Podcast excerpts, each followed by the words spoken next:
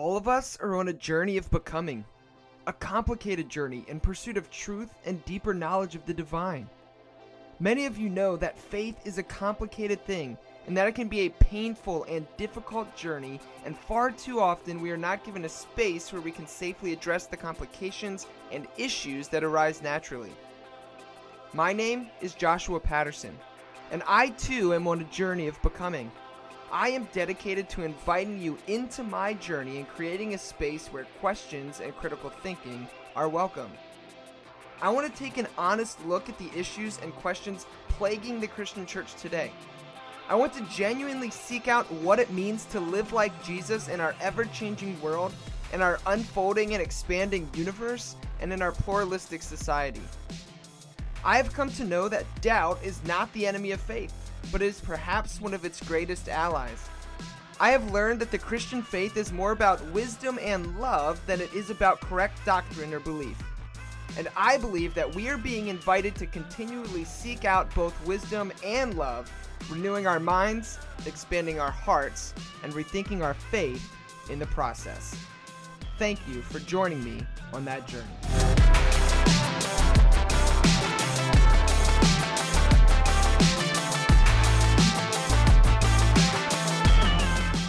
All right. Well, welcome to another episode of the Rethinking Faith podcast. As always, I'm Josh Patterson, and I just got home from work. I don't know what you guys have been up to, but I worked today.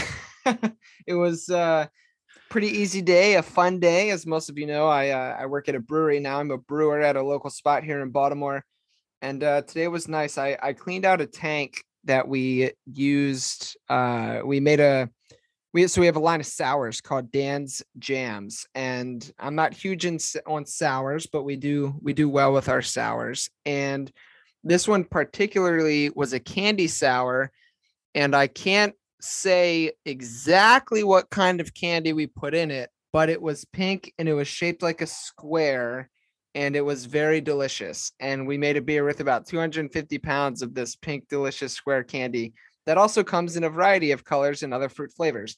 Uh, you guys can probably guess, but I cleaned out that tank.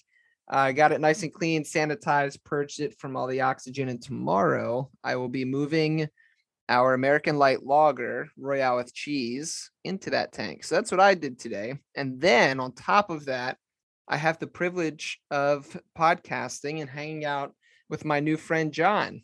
This is uh, John Mabry. John, how are you doing today? Doing great. Thanks so much.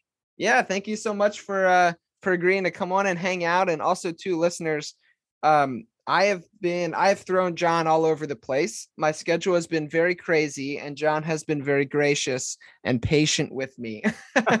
and so, John, I appreciate uh, both your patience and your graciousness uh, working this out and and making it happen. So, thank you so much for not kicking me to the curb. I appreciate it.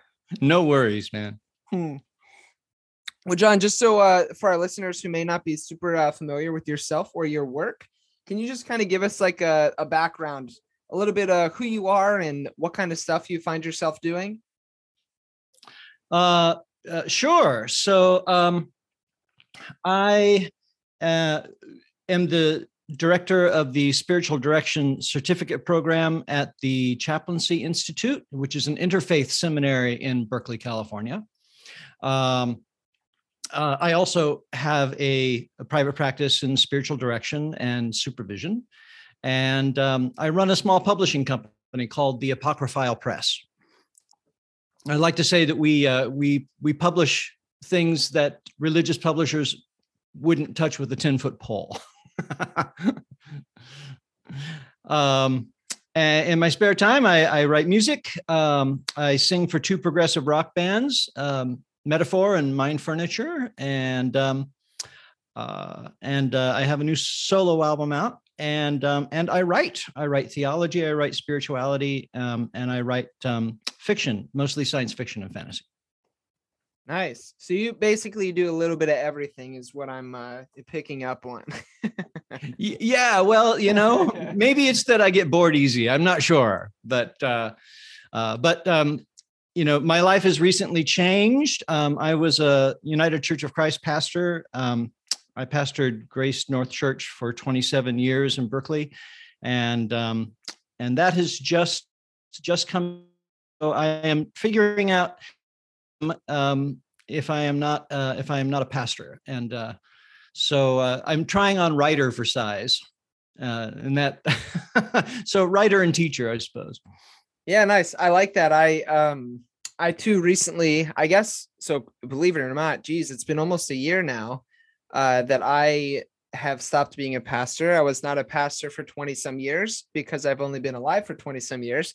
Uh but I was a pastor for about 5 or 6 years and I stopped doing that and became a bartender and then now here I am as a brewer at a local craft brewery so that's a lot of fun. Um i have aspirations to be a writer.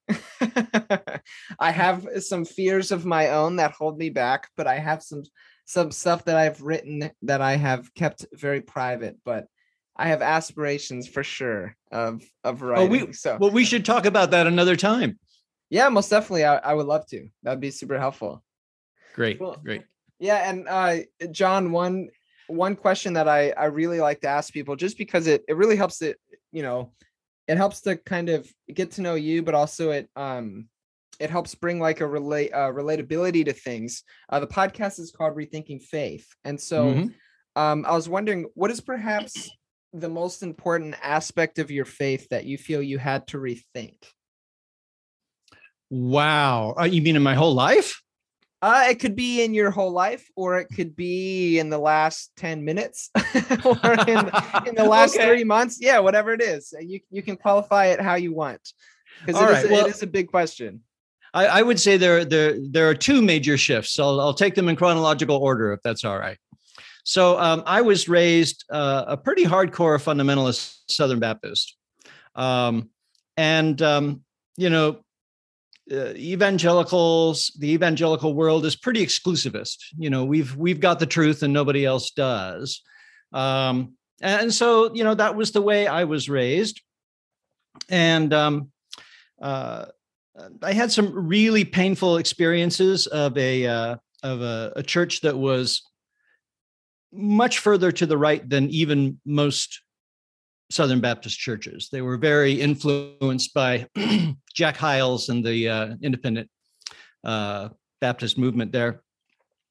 And um, uh, and you know there was some significant spiritual wounding there. Um, and uh, so uh, after after high school, I kind of uh, needed a, a break so from from religion you know? So uh, when my friends kind of got into sex drugs and rock and roll so did i. Um, and uh, one day i was driving uh, with my my uh, my best friend bob and um, my girlfriend at the time and his girlfriend at the time. We were driving to disneyland and i asked him bob what is god? And bob had been raised by hippies. So um, I knew that this was going to be a different answer than uh, perhaps uh, he'd get if he asked me. And uh, he said, Well, the universe is like a gigantic, complex dance. It's seemingly chaotic, but perfectly orchestrated.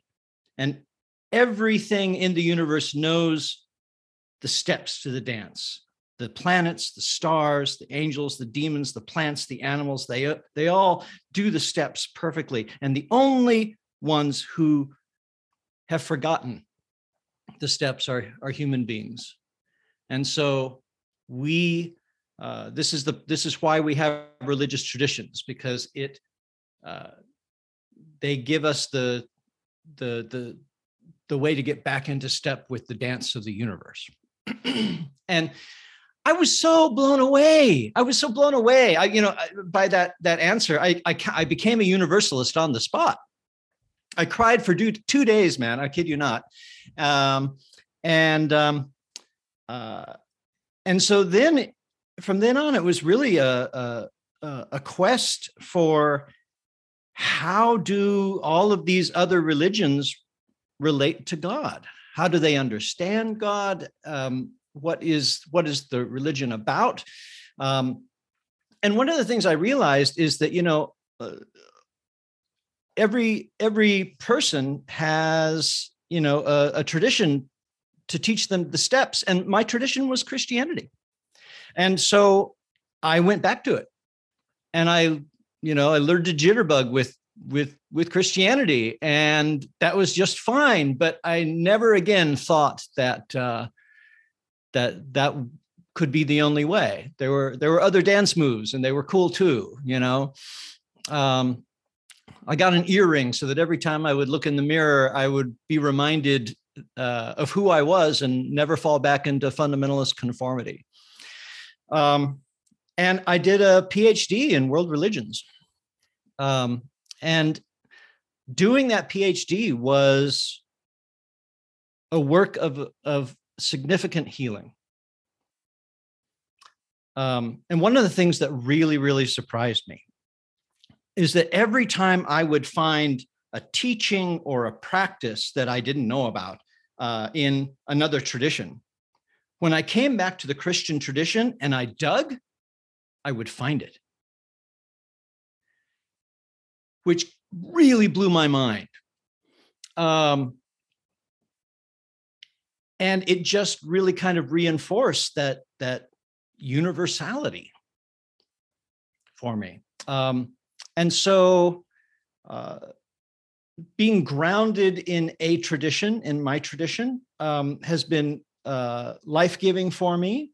Um, and at the same time, um, teaching world religions and comparative theology and interfaith spiritual guidance um, has basically been my you know my life's work apart from pastoring um, so that was the first big shift the second big shift is, you know, I would say that for most of, well, it, certainly the, the first half of my pastoral life, uh, I would have considered myself a Christian agnostic.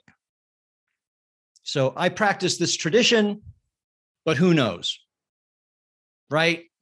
Um, and then I was um, uh, studying for a reception into the United Church of Christ as a pastor. And um, I had to take um, some classes in theology, and I had to uh, read Martin Luther. Well, I never read Martin Luther before. Uh, I loved Martin Luther. I mean, that guy is a gas. I was expecting just dry as dirt kind of theology, but that's not what I got. I got something that was just vibrant and alive and cussing and and and body and uh, uh, it was so human and it was so brilliant um, that I read all 775 pages of Luther's um, basic theological writings, and it turned me inside out. And the big shift point came when I realized that when Luther says we are saved by faith, he did not mean intellectual assent to a list of metaphysical propositions like in the creed. You know, faith is a mistranslation.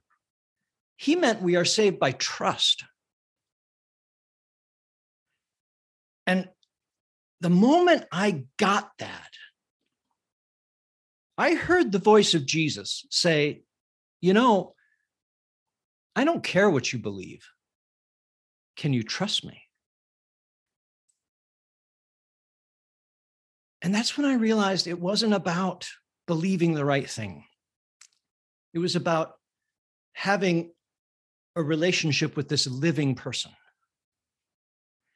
It was about being intimate with him, uh, to fully revealing myself to him and having him reveal himself to me. Um, and that healed. That that really began um, uh, the completion of my healing process, I would say, because it, it brought me back to some of the stuff in my evangelical past because for all the stuff that i think the evangelicals get wrong like you know the rigid the rigidity and the rules and and the shunning and all of that stuff uh, and the exclusivity the one of the, the i think one of the big things they get right is intimate relationship with jesus. Um and I would say that that is has only grown, and that you know since I had that that uh, uh, that, that realization, and that was about about six years ago. I would say I am every bit as besotted with Jesus as uh, as as I ever have been, uh, and um, uh, it's amazing to find healing like that. You know, I'm no longer terrified of God. That's amazing. Yeah, that man, that so that last thing you said, no longer terrified of God, that so that for me was probably the biggest experiential shift that I had in my own personal spiritual journey because and and what I had to do for myself, I, I've talked about this before, is but I I talk a lot about my experience from like learning how to move from head into heart. Yeah. And yeah. I I had to start with my head though, because I, you know, I'm a nerd. I like to read all sorts of shit and and yeah. nerd out theologically. And I realized I had all this head knowledge, but I didn't have this experiential knowledge of God. And um I started seeing a spiritual director when I still worked in a church. And one of the questions uh, or one of the things that I had I wrestled with with uh, Sid, my spiritual director, was that exact thing. Like mm-hmm. I was terrified to actually experience whoever this God was. Oh yeah. And so like my my intellect, I was using my intellect as like uh almost as like a defense mechanism, as like an excuse not to actually have to meet this God, right? I could just yeah. read all these books about him get all the right ideas and I'll be good. Uh, and that became an excuse to not actually have to experience this God. And, and working through that in spiritual direction was a massive shift for me. And it took a lot of time. Um, it actually, I had to go through my intellect. I, that's where I ended up falling into uh, open and relational theology and process theology and thought. Uh, that realm of things helped give me intellectually a God that was love. And I was mm-hmm. like, oh, cool. Okay. So now my head is going to allow me to go where my heart wants to. And then it just, you know, it's been been night and day ever since. So I really, I really resonate with that, uh, with what you said there for sure. And I, I resonate with the intellectual piece too. I mean, I did exactly the same thing. Uh, you know, I, I love to read about God. It's not really the same as knowing God yeah i i noticed that when when you were speaking about your your two shifts because i i thought it was interesting um and please correct me if i misunderstood you but like you uh started to like read and learn about and teach about um other religions prior to having that um second shift that you talked about. So like that i was super excited about that because for me the the reason that I have been able to open myself up to interfaith dialogue and learning from various spiritual traditions uh, came the other way. I couldn't do it intellectually. I had to do it through experience um, and through you know reading p- various Christian mystics mm-hmm. and then kind of finding permission, so to speak. Uh, but then also just experiencing the the God that I experienced and being like, oh yeah, this this God is far too big to be contained in my little intellectual box that I like to call Christian. so that, oh yeah, that's or cool, anybody's, yeah. or anybody's box. Yeah, for that matter. I'm with you. Yeah, yeah, yeah. That's cool, huh? Sweet. Well, I guess um, so we haven't we haven't really done much um interfaith stuff on rethinking faith and part of it, part of why that is, is because I was really afraid to do it. Um, I actually I had a conversation, a couple conversations with my buddy Dan, uh, who hosts the uh, You Have Permission podcast, and um, he was like, "Dude, it's like it's your podcast. You can do whatever you want. you don't have to be, you don't have to be afraid." And so I I did an episode recently. Uh, well, I reached you were so you were the first person I reached out to. I was like, okay, cool. If I'm I'm gonna do this, I want to talk to John. Um, and so I, was excited for that. And then I also I I did an episode recently uh, about how Buddhism has made me a better Christian with my my good friend Greg. And so I guess what I wanted to ask you first was if you like if somebody was were to come to you and be like, okay, John, why is interfaith dialogue so important? Why, as a Christian, should I care and learn about these other religions uh, from like an intellectual perspective? Uh, what might you say to somebody like that? Uh, well, from an intellectual perspective, um, you know, if it doesn't fascinate you, maybe you shouldn't. Um, but you know, you can take all kinds of perspectives on it. So you you could take a political perspective on it, or um, a social justice perspective on it. Um, there's lots of reasons to do interfaith dialogue, and most of them uh, revolve around the fact that we have to live together. And a lot of us want to live together. Um, and people are afraid of things they don't understand. Um, you know, for instance, people are so afraid of, of Islam, but when you actually start to study Islam, um, there's so much beauty, there's so much heart, um, there's so much in common um, that um, it it utterly transforms uh, your you know how you how you feel about a faith and how you feel about the faithful, how you feel about the people who follow this faith.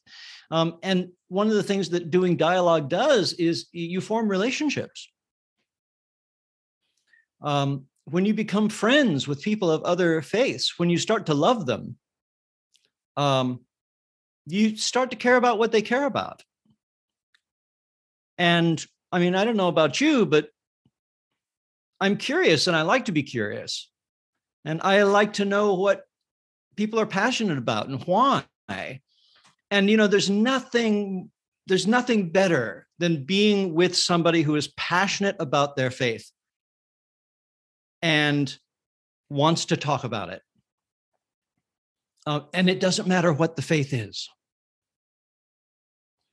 You know, um, my wife and I recently went on vacation, and we're we're here in um, uh, upstate New York, and I just I I was I was dying to go to to uh, Palmyra, which is you know where uh, the Latter Day Saints um, got their start you know so here's the hill Cumorah where uh, joseph smith um, uh, uh, legend has it uh, uh, you know uncovered uh, the the golden plates that would become the the book of mormon. And um, staying in our air in our in our b&b was um, another couple who were a mormon couple and they were on pilgrimage to see the hill.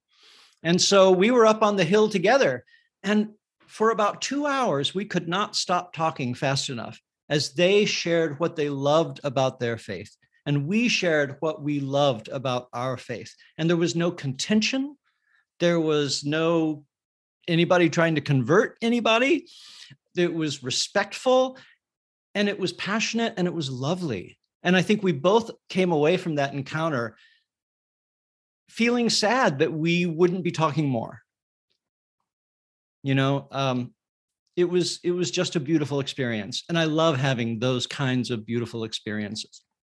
Um, back in 2013 i uh, took a pilgrimage myself and um, i went to india and nepal to visit all of the sites of the buddha's life. And i i really wanted to immerse myself in that world.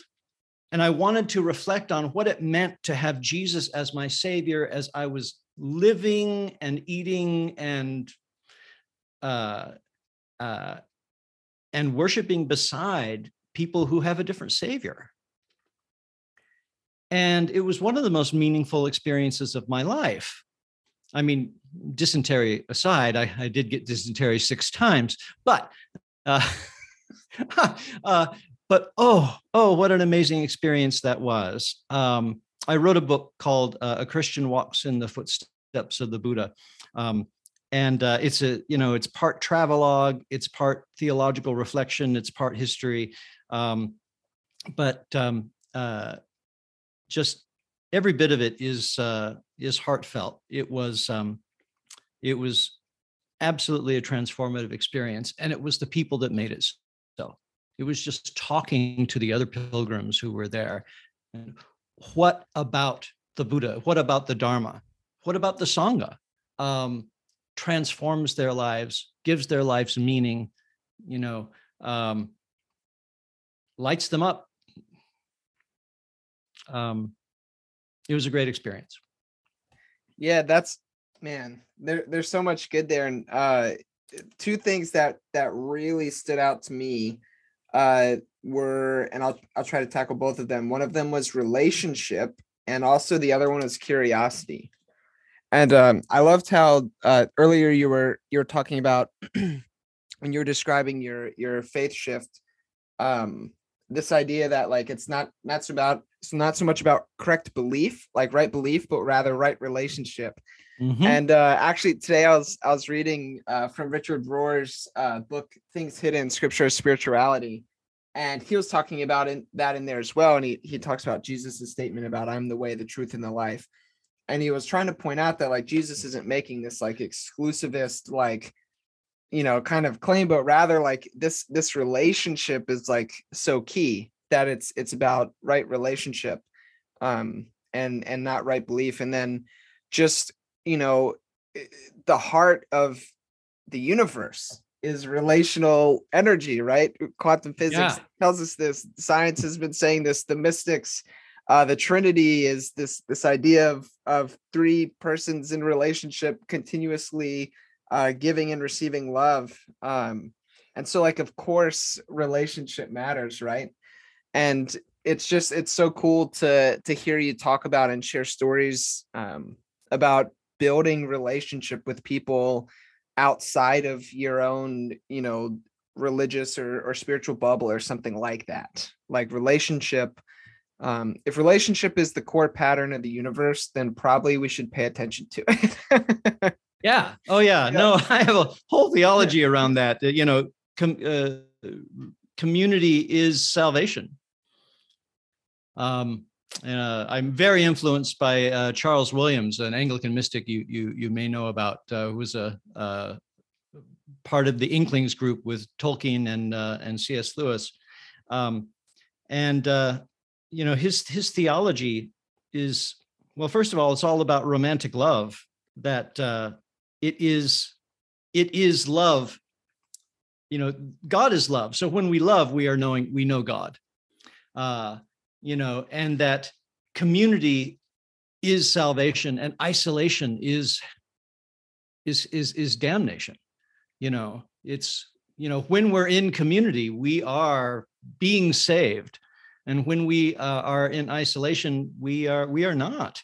Um, in his theology you can uh, either walk towards community or away from community but in any time you can turn around and walk the other way but the further you walk in any one direction the harder it is to turn around i think there's really really something there and i love the metaphor of, of the of the trinity as community. Community is what God is. Yeah, it it plays a nice scene. It it it fits well too, because like my understanding of you know what I mean by the word sin and how I use that has definitely shifted and, and changed over the years. But how I like to talk about sin now is like anytime we buy into the lie or the delusion that we are separate from one another, that we are separate from nature, that we are separate from God, from creation, whatever. Um, that is what sin is. Because when we separate ourselves uh, from one another, that allows me to then treat you poorly or dehumanize you or be racist or kill you or fight you or, you know, whatever it is. And so, like, for me, you know, salvation is like this this reawakening uh, to the reality that has been here the whole time, the whole time, right? That uh, all of us are connected, all of us are in relationship um, with each other, with with our neighbor, with God, with creation, Um, and that's yeah, that's that's huge. So I'm I'm Oh, all yeah. for the emphasis on relationship. yeah yeah and you know I, I think that a a big uh, uh, piece of the puzzle that fit into uh, into place for me was when I was reading um, Scot McKnight, who I know you've had on your show.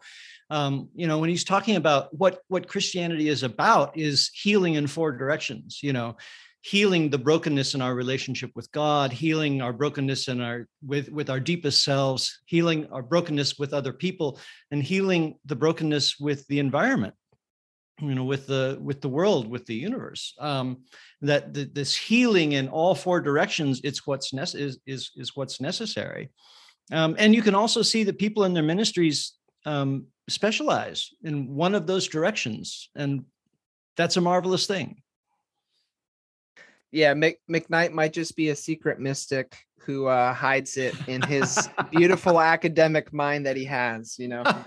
But he has to he has to protect his job. I'm just kidding, Scot. Not that Scot listens to the podcast, but uh, I would like to think Scot is a secret mystic. He's a he's a great dude. Um, but the the the other thing that you had mentioned that I think is really is really huge, and I know it's not everybody's personality, um, but I would listeners, I'd want to challenge you to take this as almost like a spiritual practice, right? The spiritual practice of just being curious. I Mm. think that's huge, right? Um, if we, you know, if we, as I was taught, you know, I grew up in a similar background, like fundamentalist Southern Baptist. Um, if I was taught that like I have the big T truth and that I have all access to that, then if I'm curious and go somewhere else, I shouldn't be afraid, right? Because I'm not going to find anything out there that's sketchy. I already have the truth. Um, but I think curiosity is a beautiful, beautiful, beautiful spiritual practice that when we um, allow ourselves to be curious, uh, one, it it breaks down the ego, right? Which the the ego causes all sorts of issues, uh, but it breaks down our ego, and then again opens up the possibility for relationship because we're no longer blocking ourselves in and you know putting ourselves in this box and other people in these boxes but curiosity says well let me see my box isn't all that great let me see what's in your box too. And and maybe i have something in my box that you might have, find helpful. So i think curiosity as a spiritual practice should should become a thing. I don't know Oh no, I, I I think it's I think it's really important. And in fact, you know, when we are in dialogue with people of other faiths, we we kind of have to go to that encounter with a willingness to be changed. I think it it's important to go with a certain amount of theological humility. Um, because uh, otherwise we're just butting heads and um, that isn't really helpful for anybody. Um, I, I can't say that there's a single uh, tradition that I've studied that I haven't learned from that uh, you know that hasn't informed my faith and in a way that uh, has has made it richer. yeah i think um humility is so key and that humility comes up a lot i feel well at least in my experience humility came up a lot as like a hey like as a good jesus follower humility is key um it was it was like give it lip service but it was never actually practiced it was like humility is good as long as you're talking with other Christians and you're disagreeing about something that you know maybe is a secondary secondary issue or something like that. Um, but where I've found humility to be so helpful is that humility is uh, I don't know if this is too strong to say, but almost like humility can be like a cure for our need for certainty. Um, Mm. because I think it's once we when we have certainty within our own perspectives, then that inherently makes us shut off to others. Oh, totally. And so for Yeah. like me, certainty is one of those things that like once we're nailed down into boxes of certainty, that is like a you know really great recipe for like violence, right? because then you can't hear anybody else. So like I think certainty uh is perhaps like a really dangerous evil that exists out there and maybe humility a dose of humility um might be a healthy healthy remedy i don't know what do you think Well, I I think certainty is the death of faith. I mean, faith assumes doubt. Uh, and if you're certain, who needs faith? Um, so uh, I, I, I find certainty to just be a poison spiritually. Mm. Yeah, it um because I, I think too like certainty eh, perhaps plays into the why I think I know for a fact certain certainty I'm being certain about uncertainty. Certainty uh plays into uh the ego's need to be right. Yep. And that ego has a real way of killing spirituality. Ego kills spirit. Mhm. Um and I th- I mean I once I had that realization, I think that was huge. So that I think I think you're exactly right. And one of the the Bible stories that I'm reminded of um that I think illustrates this well is like the like right before or well Jesus gives like the the disciples like the great commission or whatever which i think most christians are probably familiar with you know like go out and make disciples of all nations. And before that happens it says that like some of the disciples worshiped and some of them doubted. But the way that it's like written is it's not saying that there was a group of disciples who worshiped and also a group of disciples who doubted but rather the disciples worshiped and doubted at the same time and so like the 12 dudes that hung out with this Jesus guy that he's, you know, commissions to go spread this stuff were the worshiping and yet doubting disciples. Yes. yes. and I think that gets uh, far too often overlooked. But I, think, I find that interesting and inspiring because I can Yes. fit into that category. Yeah. Yeah.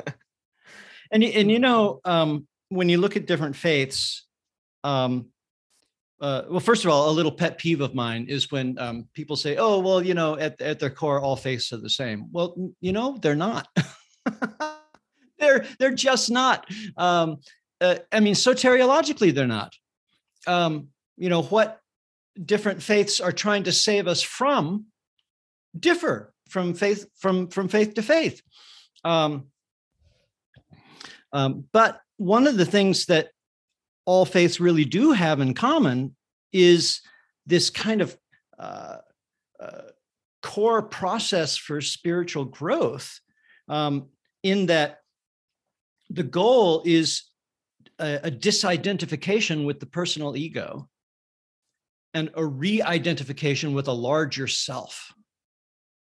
You know, for native traditions, that larger self is nature um, you know, for Tao Taoists, that larger self is the Tao. For for Hindus, that larger self is Brahman. You know, for Mahayana Buddhists, it's Buddha nature.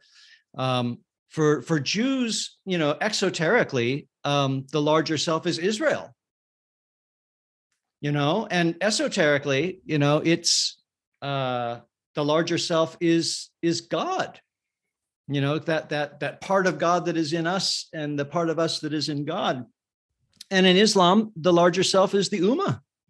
And in sufism mystical islam it's allah himself. Um, but the process you know regardless of how you envision the larger self that process of disidentification and re-identification is pretty much the same and for christians you know um, it it is not I who live, but Christ who lives in me. It's it's uh, it's a re-identification with Christ.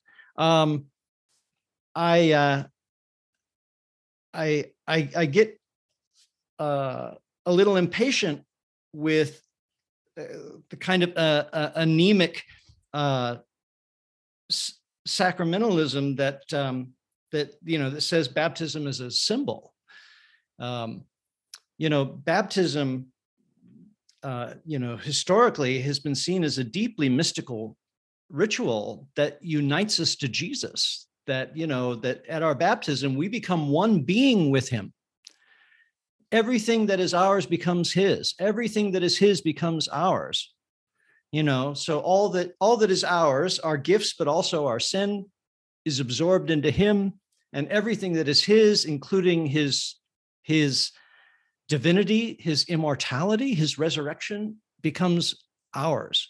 this you know the body of christ isn't a metaphor the body of christ is a living reality um, jesus is who i really am. Um, i'm only secondarily john. Um, that's a i mean there's a robust sacramentalism right there. That's that's uh, but that that kind of mysticism is the heart of the christian tradition. Um, uh, so jesus is the larger self. Uh, we we take that seriously, or we should take that seriously. Yeah, I I love that. And I it, it reminds me too. I think uh, I heard Richard Rohr say this, and I I could be wrong. So if you know, please correct me, or listeners fact check me. But I think he was referencing Augustine when he talks about the idea of uh, the Eucharist, right? And he was like, oh, because Richard Rohr's a Franciscan, you know, monk, and he's like a Catholic, and he's like, oh, we have these fights and these debates over is it the real presence? Is it not? What is it? And he's like, it's an adventure and missing the point. Because the point of the Eucharist is to remind us that we are what we eat. Mm-hmm. Just like you said, we are the body mm-hmm. of Christ. Mm-hmm. Uh, and I think he was he was pulling from Augustine when he was uh, referencing that, but I I absolutely love that. And I think that was a another huge uh thing for myself because growing up so so what I've noticed is like growing up all of these really great things like eh, the Eucharist and and baptism and uh whatever um within the faith that I grew up in when everything was taken literally or lot maybe like overly logical is the the best words I can explain. Um it never quite satisfied. It it it sounded nice, but it never quite got there. It never quite brought transformation, if that makes sense. Mm-hmm. And then once once the spiritual lenses, so to speak, um, were brought to the picture, then it was like, oh my goodness, like this was here the whole time. Holy crap! This is like really good news. Yeah, hiding in plain sight. Right, exactly. It's been in front of me the whole time. That's why I, I like talking about it as this like awakening to a reality that has been true the whole time. Yes. Um, and it's that's that's like the the spirituality. Sorry, that's a oh no, Siri, Sorry. go away. Forgive Siri. Um, she wants to get in on the conversation apparently But like that's that's the gift that the mystics uh, have have given me and it took me a really long time uh and I'm and i'm still just now like starting to to come to terms with this um and it's it's been really really huge um but also quickly before i forget you had mentioned that one thing that uh, kind of is a pet peeve of yours is the idea that like oh all religions are just the same or something like that mm-hmm. and uh I I want to be really careful not to say that too because like I think once we um it, that can become very like uh I don't I don't know how to pronounce the word properly like um I don't like singular like it or like even just like um patriarchal is not quite the right word like hierarchical like I have all of this stuff figured out I sit here at the top and I can see and, and bring this all together and it fits in my box. Like it that seems wrong to me. like well, or something. Yeah. I don't like I'm I'm lacking words, but I'm I'm with you. Um I'm just well, I'm trying to find the right word for it. Uh, well, it, it, it sounds reductionistic too uh, to, to to say that, but you've kind of you've hit upon you know one of the big um, uh, kind of debates in uh, interfaith uh, theology, you know, what do we do with our exclusivism? You know, there's there's really three positions, broad positions to take. And you know, you and I are both intimately familiar with the the exclusivist position. This is what we were brought up on. Basically, we're right, everyone else is wrong. Um, and uh, and in our particular brand of that, uh, the Southern Baptist brand. Everyone else is, you know, destined for an eternal hell. Um, but you know, in the the mid 20th century, you started to see uh, uh, another position uh, come to the fore, which is uh, inclusivism. So Karl Rahner's uh, Anonymous Christian is probably the most famous uh, example of this. So, um, uh, you know, Rahner uh, said that, um, you know, that Jesus is, uh, you know, the Son of God and Christianity is correct. Um, but people of other faiths might get enough right to make it in under the wire. Um, and so a Christian uh, I mean, a Buddhist could be an anonymous Christian, could be, you know, uh, a, Christian in in heart and not know it. Um, but but God would recognize that that that Christianity. Uh, obviously, this is a problematic uh, way of way of looking at it. Um, but in fact, inclusivism is probably the most prevalent um, uh, way of of looking at interfaith. Um, I, I certainly find that that's true among my students. A lot of my students are what I would call spiritual but not religious folks. Um, and you know they've they've constructed this uh, spiritual schema. They've got it figured out, um, and uh, and as part of their schema, even people who don't have it, you know, they don't get it right um, there there aren't going to be any any serious or eternal consequences because you know there's a, there's a loving there's there's there's there's a loving divinity behind everything. Um, so it's all okay. Um, that's an inclusivist position. That's a very it's it's a very generous uh, inclusivist position. Um, but it's still an inclusivist position. Um, the the other position that's possible is is uh, a pluralistic uh, position. Um, and this is, you know, probably best represented by John Hick. I don't know if you've read um, uh, John Hick, but um, he's he's basically uh, saying that all of our religions are metaphors and symbols that are pointing towards some larger mystery that we can't figure out and we can't explain. Um, but uh, but through these symbols and metaphors, we can have some kind of relationship with. Um, but basically, all of our symbols and metaphors are kind of equally wrong, but they're also kind of equally right. Uh, so, um, so there's there's there's there's no space for us to you know to have any kind of spiritual arrogance because um, we're we're all just pointing towards towards that mystery. And and you know I think there's a lot to be said for uh, for Hick's position. Um, but a few years ago, when I was at the Parliament of World Religions, I um, I came across a panel on the theology of S. Mark Heim. Have you have you read uh, Mark Heim at all? He's a Lutheran theologian, um, and he has a an inclusivist position that is very nuanced. Um, that I find very very compelling. Um, uh, almost thou hast convinced me. Um, Mark. So uh, he's basically saying uh, that yes, there is there is one right faith or one faith that gets more of it right than any other, and he thinks that faith is is Christianity.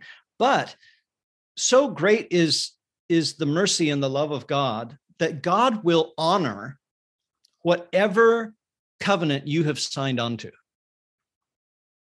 So if you have signed on to the Buddhist covenant and you, you know, believe that you will enter into nirvana, then God will grant that.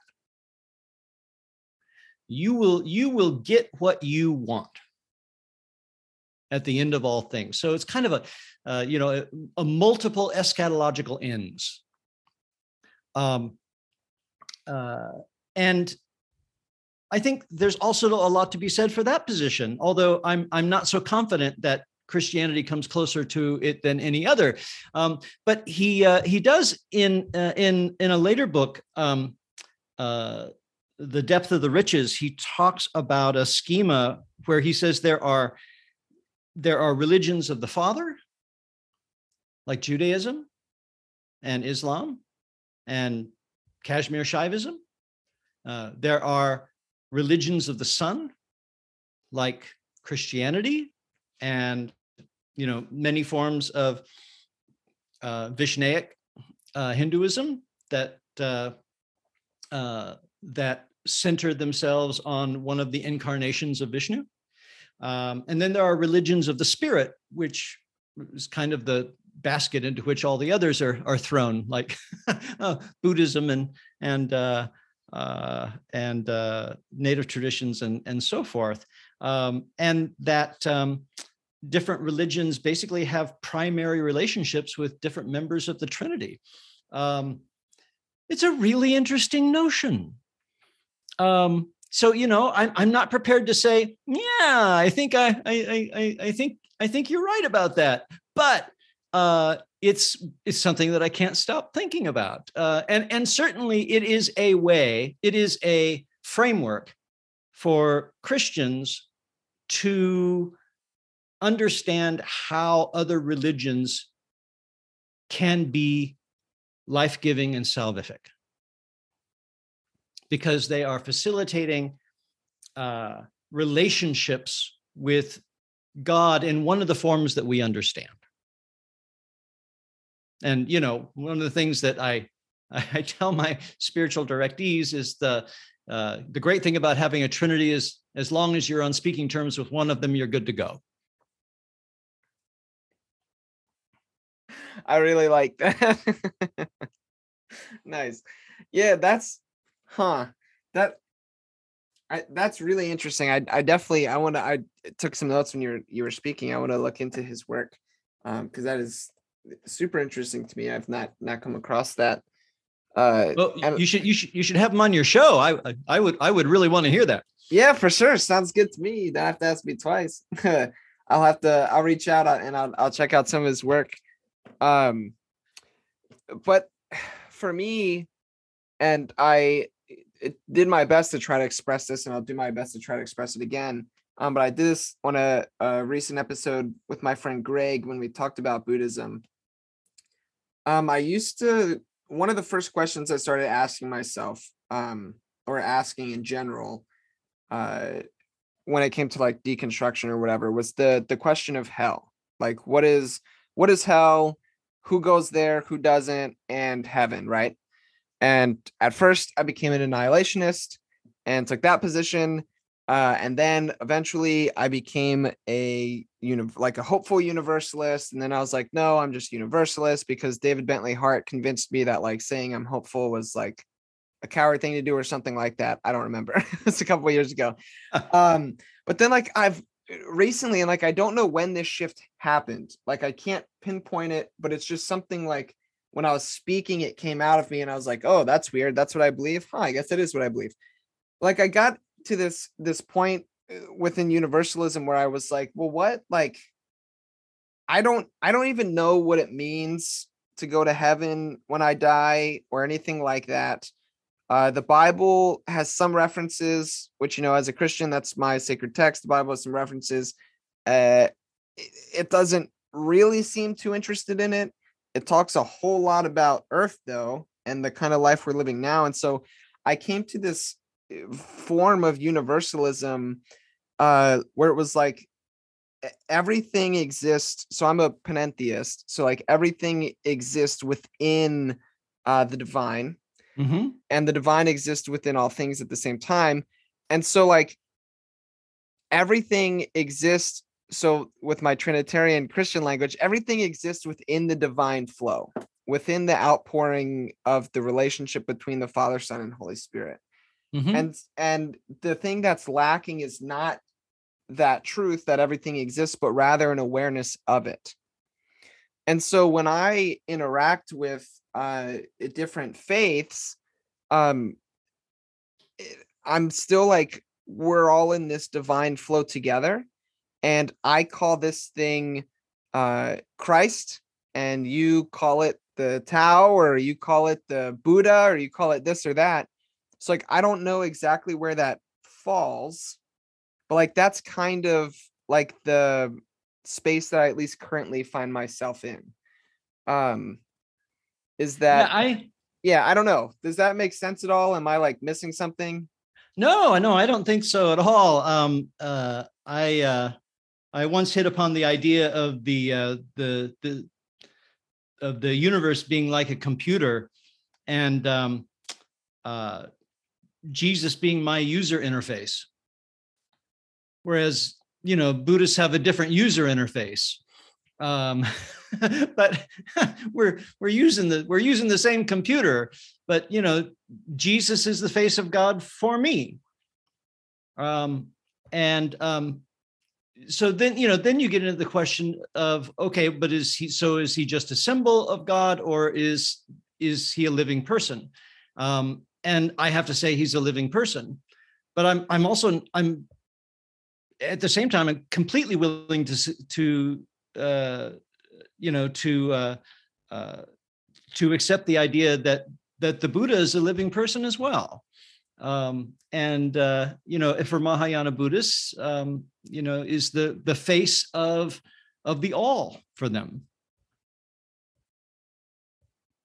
Yeah, that's interesting. I I, I like that, and I think too, because I still want to like make that kind of affirmation as well. Like Jesus, like, uh, but to me, they become true faith claims at that point. I'm making a faith claim about who I believe the person of Jesus to be. And I'm basing that off of experiential knowledge of the God uh-huh. that I've, ex- you know, experienced. And then also here's this like theology and beautiful, you know, tradition called Christianity that I find myself in. Um, so like I make these faith claims about who I think the person of Jesus is, but then that still gives room for that humility and curiosity to say okay well let's you know talk over here like how how do you guys phrase this as uh, muslims or as you know a buddhist or, or hindu or uh, whatever and i think um, that was a, a major shift for me as well and i think i i think coming to this and, and even having conversations like this has been really helpful because one of the questions that I've been so terrified to ask and to look into. It's like the one thing that I didn't want to question in my faith uh, was historic Jesus studies, mm-hmm. which sounds silly to some people because they're like, why not? Uh, but because Jesus was my foundation and my anchor point, and I was like, I can't question that thing. Mm. Mm-hmm. Um, but conversations like this, and then the experiential knowledge that I have, I've gained, and that other people seem to experience as well has actually softened my I wanted to say my heart at first, but I think the intellect, my ego was the thing that was in the way. It was beginning to soften that and then open my heart to to you know conversations like that. So I don't know. I'm just a work in progress. aren't, we all? Aren't we all? Right. Yeah. yeah. But you know, we I think it's human to to want to have it all figured out. Um, and I and I think that's the downfall of our uh, of our faiths when they go bad is that we we think we have it all figured out, um, when in fact um, there's so much mystery. And I I would rather be in love with the mystery than with the answers, um, because I think in the mystery is life. And you know, so this mystery takes uh, this form for me and takes another form for somebody else. Uh, and they are both vital in living relationships. And I, I don't have to question that. Yeah, that it's that's beautiful. And I it reminds me too of this idea that like mystery doesn't mean something that is unknowable, but rather something that is infinitely knowable. yeah. And I'm like, yeah, and, that's great well and ineffable you know and I, I mean i think this is the this is the trap that all the mystics get into is they have this experience of this great mystery that is beyond the power of, of words to contain but they have to try it's like the very first uh, uh, verse of the Tao Te Ching says that the Tao that can be described in words is not the real Tao. But then he spends 5,000 Chinese characters trying to describe it in words, you know. Uh, uh, yeah, that's always the way. I, I mean, I think too, that's like what the uh, biblical authors were trying to do as well. Oh yeah Like they're they're trying to put words to this experience that they had. and uh, sometimes they sound like ancient Near Eastern people, but that's because they were. yeah, absolutely, absolutely. Yeah, and they're they're they're trying to put words to this and like this experience, and then you know uh, uh, Paul comes along and he's trying to figure out like this whole like Christ experience, this radical change and con- and conversion, this change of heart that he had in his life, and he's like trying to put it into words, and he's throwing out all these different metaphors and ideas and he just can't seem to just give us one, which is what we want, right? And yes. And I think that that's a good thing and not a bad thing. That's like kind of more so where I'm moving into is like, oh, Paul is trying or or whoever these these biblical authors are trying to describe something that is that is undescribable and they're doing their best to give human language to their experience and when we try to take that and make it too literal eh, then it just it's again, it's another adventure in uh in missing the point. so. well, well, right, and it becomes it, it becomes dangerous and hurtful.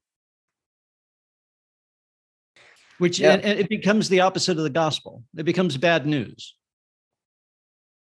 Yeah, bad news indeed. And uh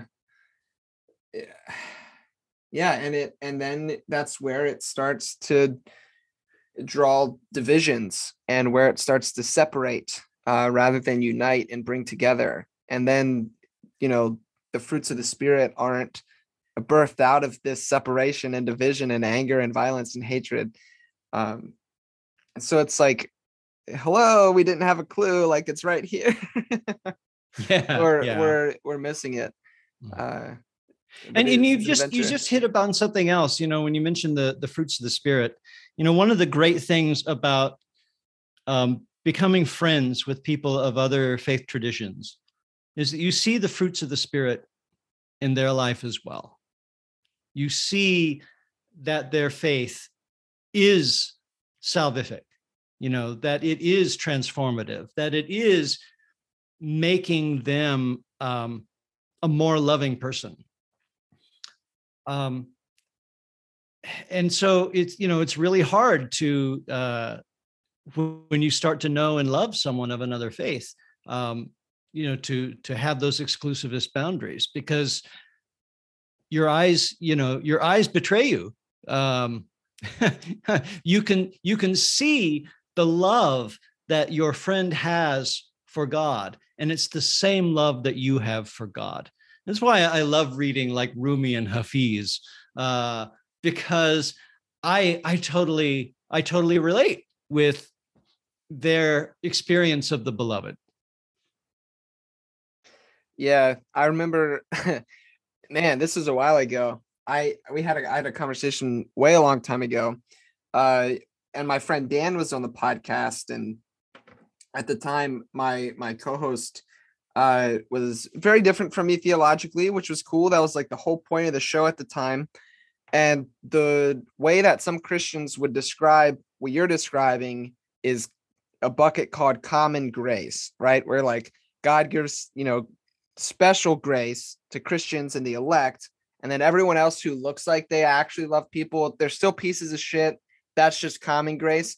And my friend Dan had this wonderful line. He was like, Well, dude, it sure seems a lot like regular fucking grace to me. and that's what he said. yeah. And I was oh, like, yeah. I was like, ah, I kind of with I'm with Dan on this one. It sure seems yep. like grace to me. and if we we have to come up with a, a concept to describe why somebody's actions that are producing the fruits of the spirit and that are loving and that are good and beautiful true if we have to come up with the system to say why none of that's true they're still just pieces of shit then eh, who's doing mental gymnastics here? Who is you know that's i, I don't know. Absolutely absolutely. I'm i'm totally with you there. Uh man well john um it is we have gone over the amount of time that i uh originally um asked you for but this conversation has been so much fun and there's like a million questions i would still love to ask you. So uh, perhaps uh, you'll have to just come and hang out again if I didn't manage to scare you away. Any anytime, and uh, and let me know when you want to talk writing sometime too. Oh yeah, most definitely. That that would be awesome. I will uh I will keep in touch with you. I, I have your email obviously, and uh, I'll offline I'll give you some more of my uh, personal contact information as well, and uh, that'd be a lot of fun. I'd appreciate. It. Sounds it. good. Sweet. Thank you so much for having me on. This was an absolute blast. Yeah, most definitely. And um, as well, I'm, I'm going to. I have some notes of like different things I'm going to post in the the show notes as well, like links to some of your your books. I'll link your website, things like that, um, so listeners can can connect with you. Is there anywhere else aside from like links to books and website where people can find you, or you want people to, to find you? uh, well, uh, uh, uh, Facebook, I'm on Facebook, so uh, they can find me there as well. Sweet. Most definitely. Well, John, again, thank you so much for your time and your patience with getting this interview to, to happen. I appreciate it. And uh, listeners, thanks so much for hanging out today. And as always, go in peace.